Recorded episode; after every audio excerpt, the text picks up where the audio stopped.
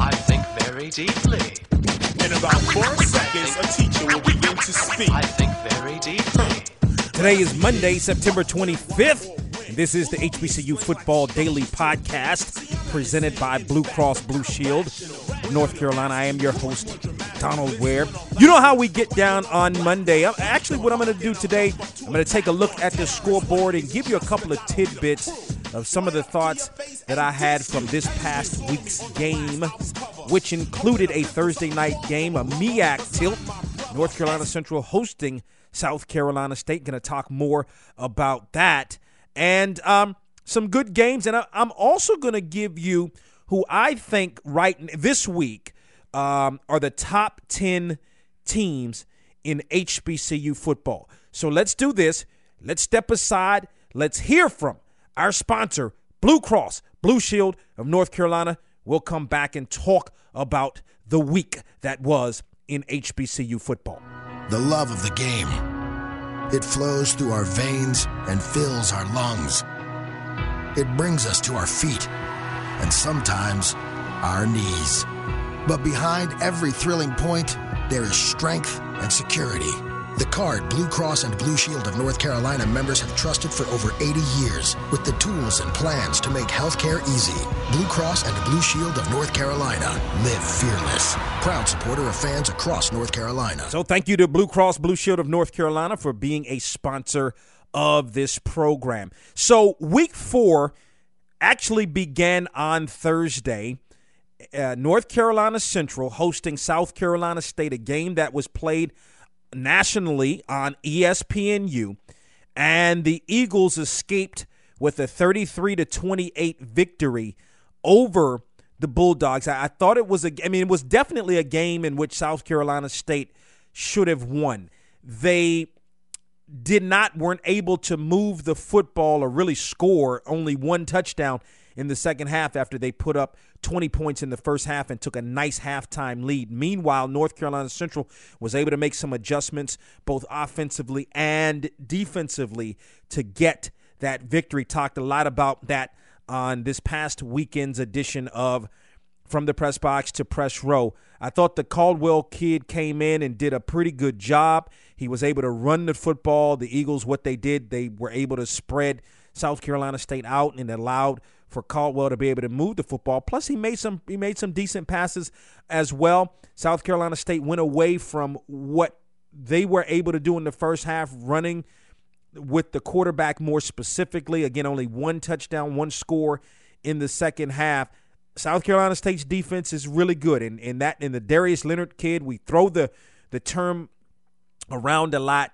Great in terms of this player's great, that player's great, No, Darius Leonard is great in his sidekick, if you will. Taylor is pretty good as well. So I really do like South Carolina State's defense. It's just that the offense didn't do much of anything in the second half. And again, Central defeats South Carolina State to open week 4 on Thursday night, 33-28. Some other scores. All of these games took place on Saturday. Shepherd defeated West Virginia State 56-41. I mean, West Virginia State's got a good offense. They got a really good quarterback, as a matter of fact, but they have really no defense. And so after winning its first game, West Virginia State has now lost 3 straight games and sits at 1-3, as a matter of fact, in the Mountain East Conference. University of Faith and Virginia Lynchburg was canceled.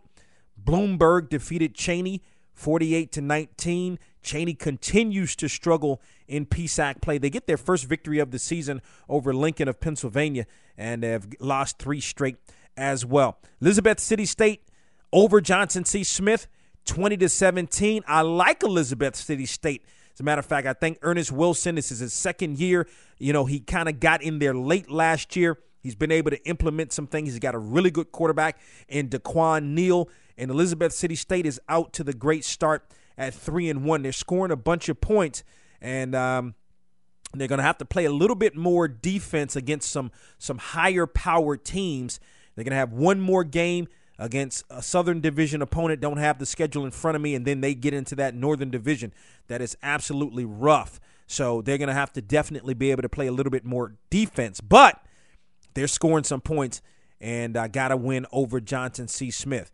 Boy, Tuskegee got blasted by Finley, 61-0. Tuskegee's offense is really, in essence, non-existent. And so they're going to struggle. I think they're going to struggle. I think, you know, the West and the SIAC is open. Tuskegee not getting anything done offensively. And then, boy, I mean, surprisingly, giving up 61 points to Finley. A really good game. Howard hosting Bethune-Cookman. An exciting game. Howard pulls it out 26-24. They're able to score a touchdown on a Kalen Newton 5-yard run with 39 seconds remaining in the ball game. And, you know, I thought this was a pivotal game really for both teams.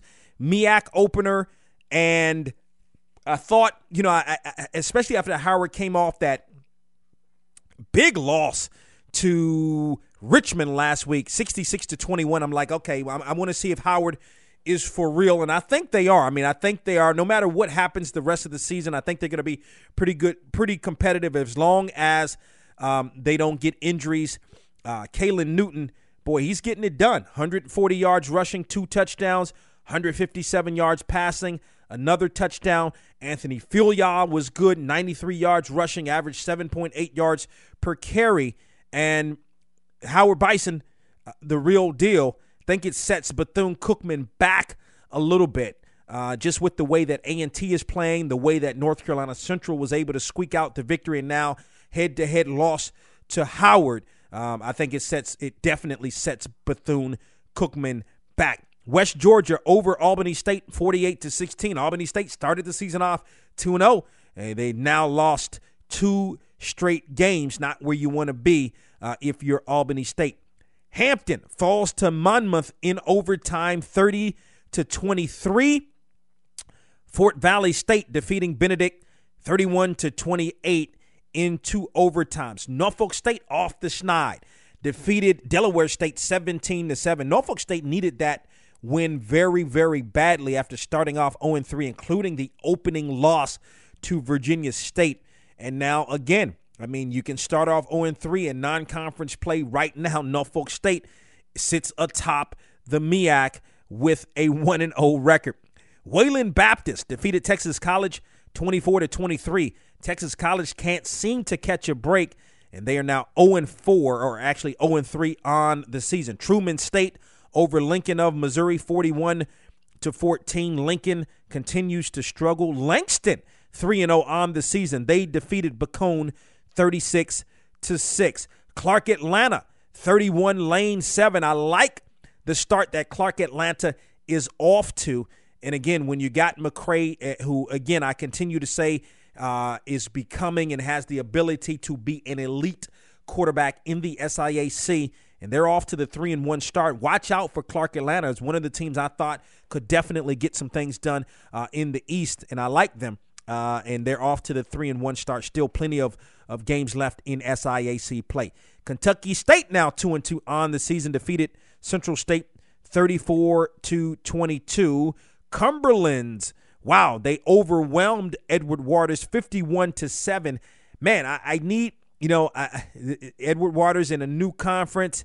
You know, they had a fairly decent year last year, but haven't gotten a victory so far this year. UT Martin over Tennessee State, 31-16. This is a game we're going to break down on the Wallace and Where HBCU Football podcast, which is going to air tomorrow. And you can find that podcast on grindcitymedia.com. We're going to break that down as Mike Wallace was at that game. Tennessee State with its first loss of the season. St. Augustine's, 81. Lincoln of Pennsylvania, 9. Lincoln is just struggling. I mean, St. Augustine's isn't a bad team, but they're not a great team. And for the Falcons to put up 81 against Lincoln, to me, shows that Lincoln is just, boy, they're really, really struggling there at Lincoln of Pennsylvania. Miles defeated Morehouse 27-24. If you're Miles, you got to feel good about getting the SIAC schedule off to a good start. If you're Morehouse, not so much, although they're 2-2. And I think Morehouse is going to be pretty decent this year. They had a really good defense last year, And so hopefully they can bounce back from this. Still plenty of time for Morehouse. Florida A&M defeated Savannah State 20-14. Florida A&M is pretty good. Ryan Stanley at quarterback. I'm telling you, he's pretty good. And a good win for Florida A&M, who, again, just like Norfolk State, sits atop the MEAC at 1-0. Livingstone, boy, they are off to not a good start. They are winless on the season. Chawan gets their first win, defeating Livingstone 25-12. Bowie State continues to be a superb football team. Bowie State 76, Shaw 7. Amir Hall throws 6 more touchdowns in the ball game. This guy is absolutely tremendous. Right now, I think is the best quarterback in all of HBCU football right now. I like the way Lamar Raynard is playing for A&T.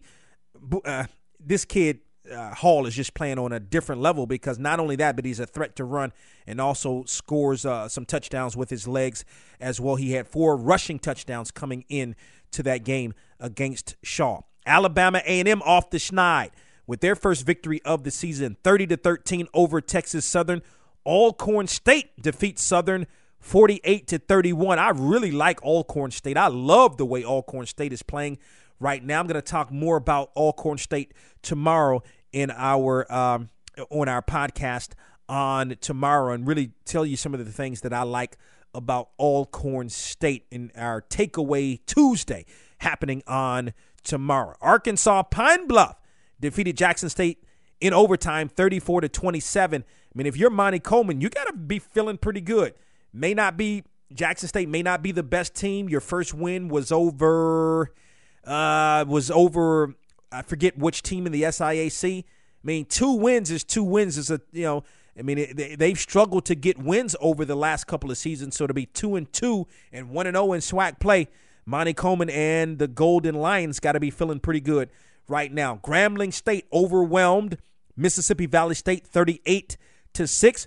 Virginia State 33, Winston-Salem State 27. Really like the way Virginia State is playing right now as well. North Carolina A&T over Morgan State 49-17 in that game. You know, Mac McCain had a pick six last week to seal the deal in the victory for the Aggies over Charlotte.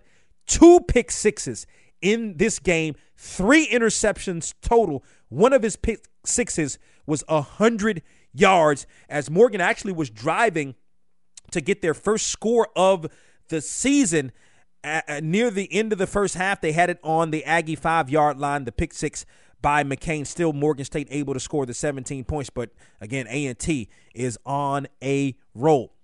And the last game, Prairie View A&M 34, Alabama State nothing. Alabama State is really struggling right now. Prairie View A&M gets off the schneid and is able to get their first victory of the season, although I've liked the way that Prairie View A&M has played so far this year. So this is my top 10 for this week in HBCU football.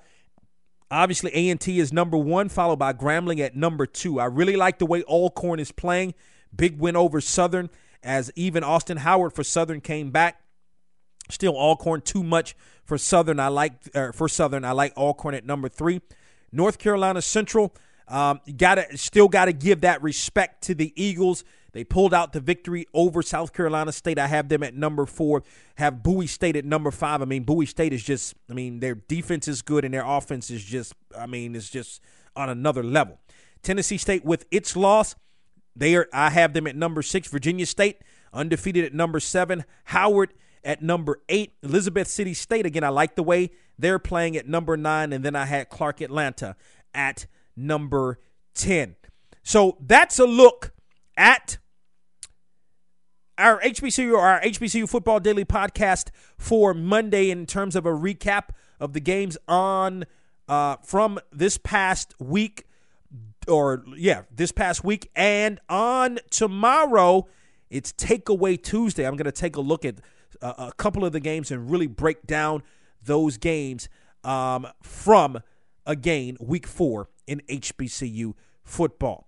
Again, tell a friend about Box to Rose HBCU Football Daily Podcast, and when you're on Twitter, Use hashtag HBCU125 as we're celebrating 125 years of HBCU football. Also on Twitter, follow us at Botched to Roll, and I'll talk with you tomorrow. I'm expressing with my full capabilities, and now I'm living in correctional facilities. Cause some don't agree with how I do this. I get straight and meditate like a Buddhist. I'm dropping flavor, my behavior is hereditary, but my technique is very necessary. Blame it on Ice Cube, because he said it get funky when you got a subject and a predicate. Add it on a dope beat, and it'll make you think. Some suckers just tickle me pink to my stomach.